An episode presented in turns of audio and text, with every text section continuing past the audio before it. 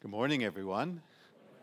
Friends, our first reading from the prophet uh, Malachi, uh, he sees a vision, and uh, uh, he's talking about the Messiah that would come and everything that he would do. And the way it's presented to us, and I believe the way the prophet understood it, uh, he said, Who's going to be able to? Who's going to be able to handle that day? Who's going to be able to stand in that day?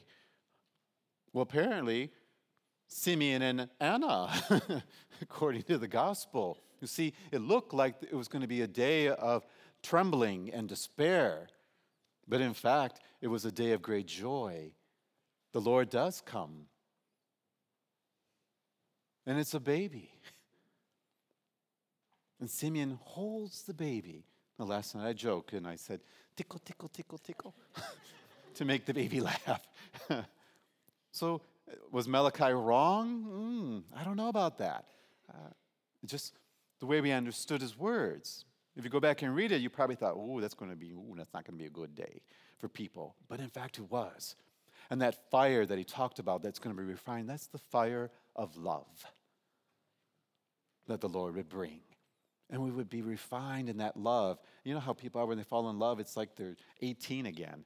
You know, you get young and happy and that's the way we should have understood uh, Malachi. A second reading tells why it is that Jesus had to become flesh and blood. Not pretend, he didn't masquerade as a human, he was human. And everything that humans feel, he felt. And that's what St. Paul is getting at in the second reading. And we have our gospel. And uh, my friends, today we celebrate the feast of the presentation of the Lord. It used to be known as the Feast of the Encounter, but uh, even, uh, even more famous was Candlemas. And Candlemas uh, occurs 40 days after Christmas, and it would kind of look like the Easter Vigil. People would come in with candles, and the church would be dark. Um, it has fallen kind of out of use, except for in Rome and in basilicas and uh, major cathedrals throughout the world will still do this. Uh, my friend said, uh, the, the name, uh, the presentation of the Lord, you know, it, it's definitely that, but the feast is more than just Jesus being brought into the temple to comply with the law of Moses. Um, it is about Jesus coming into our world as fulfillment and as hope and as truth. When Jesus is carried into the temple by Mary and Joseph, and the elder Simeon saw the baby, something within him lit up. We were told the Holy Spirit was upon Simeon so that he would understand. And he embraces the child. He takes the child into his arms and says a prayer. And that prayer um, is used every night for those who pray the breviary or the liturgy of the hours or the universal prayer of the church, as we call it. And it's called the canticle Simeon. Lord, now let your servant go in peace. Your word has been fulfilled. My own eyes have seen the salvation which we have prepared in the sight of every people, a light to reveal to the nations, all of them, and to be the glory of your people, Israel. And Simeon represents the Old Testament holy ones who were awaiting the Messiah. And uh, Simeon words echo that of Abraham and Jacob and Moses and Isaiah and Ezekiel and Malachi. In Jesus, the work of the Old Testament is fulfilled. It is finished. As Jesus will say on the cross, it is finished, Father. All the revelations, all the laws, all the rituals that kept Israel going have now passed literally through Jesus. He fulfills and completes everything that they represented. And that's why he says, Then those sacrifices of old will be beautiful before God because the one sacrifice will change it and make it worthy of that. Jesus will be the new Israel, and he is the true glory of Israel. My friends, and I caution most of us don't do that, but there are some Christians uh, that discard the Old Testament say it's unnecessary to have it.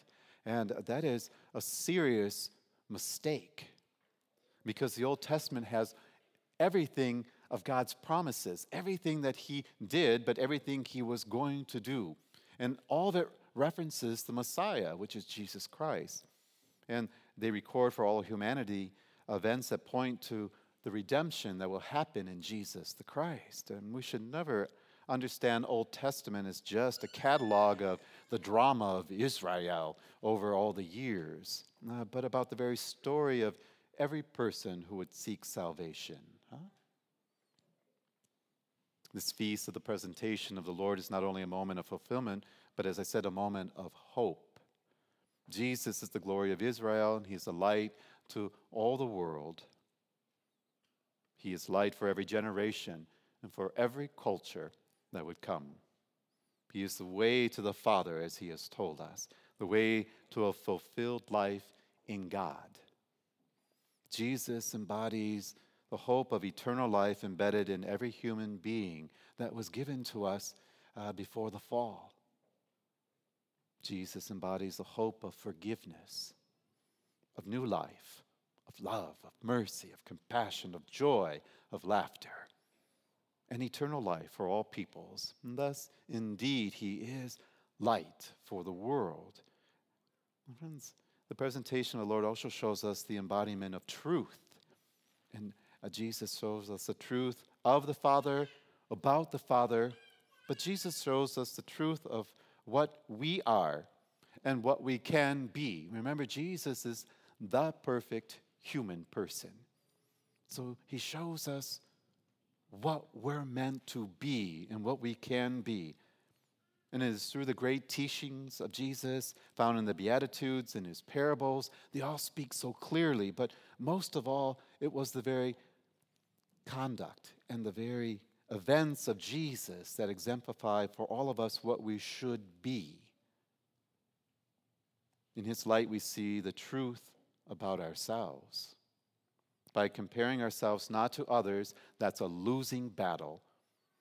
People do it all the time. I hear it all the time in the confessional. And I hear it all the time when people make appointments with me. Stop it. Stop comparing yourselves to other people you will always lose. Instead, compare yourselves to Christ.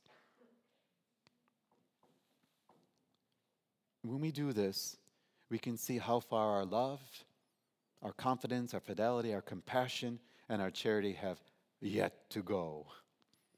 Get busy. The Lord shows us what we can be with His grace. My folks, uh, the, the reading from the gospel Many people were going to the temple that day on the presentation of the Lord and noticed just a baby, hmm, some family with a baby. Simeon saw something different. Simeon alone embraced the child and saw him as the fulfillment, the hope, and the faith, and everything of the Old Testament. God's promise. That's why he says to God, Now I can die. Because you have fulfilled your word, and I've seen it. And lots of folks come to church nowadays also, and they give a glance to Christ, and then they continue on with their lives unchanged. It's sounding sad. Because if we uh, embrace Christ more fully as he comes to us in the Word and in sacrament, with the eyes of faith, we see him as our fulfillment, as our hope and our joy and our truth, we will encounter Christ as did the two elders in the temple that day, Simeon and Anna. In the grace of encountering him, uh, their lives were transformed, utterly transformed. Anna, the prophetess of the Lord God, in her transformation, she went and she prophesied, what we call prophesied. She went, what we call today, testified to everyone and anyone that would listen to her. Hey, you, come here. I got to tell you something. Hey, you, come here. I got to tell you something. you can just see her. I, I seen the Messiah. You know how people, uh huh, mm-hmm, sure you did. Sure you did, old woman. but she had that joy about her. My friends, each one of us who are baptized are called to do the same. Now, I don't know if you're going to grab someone by the shoulder at Costco. Hey, do you have a personal relationship with Jesus Christ, your Lord and Savior? No? Well, come on down to St. Nicholas and get you one. Be careful how you do it because you want to scare people away. Simeon in his transformation saw in Jesus God's fidelity to his word, fulfillment, hope, truth. And he had waited so long for it. And he received great consolation and peace, something that each of us are supposed to have also great consolation and peace. We are to experience that in word and sacrament. My friends, my professor said something that I remember and I wrote it down so I would never forget it. Because he said, each of us can do something with God's grace and the power of the Holy Spirit that Simeon and Anna could not do in their time. That was to actually follow Jesus Christ. He was a baby. They would die before he would grow up. But we can actually follow him. You can follow him with all your heart and all your soul and all your mind.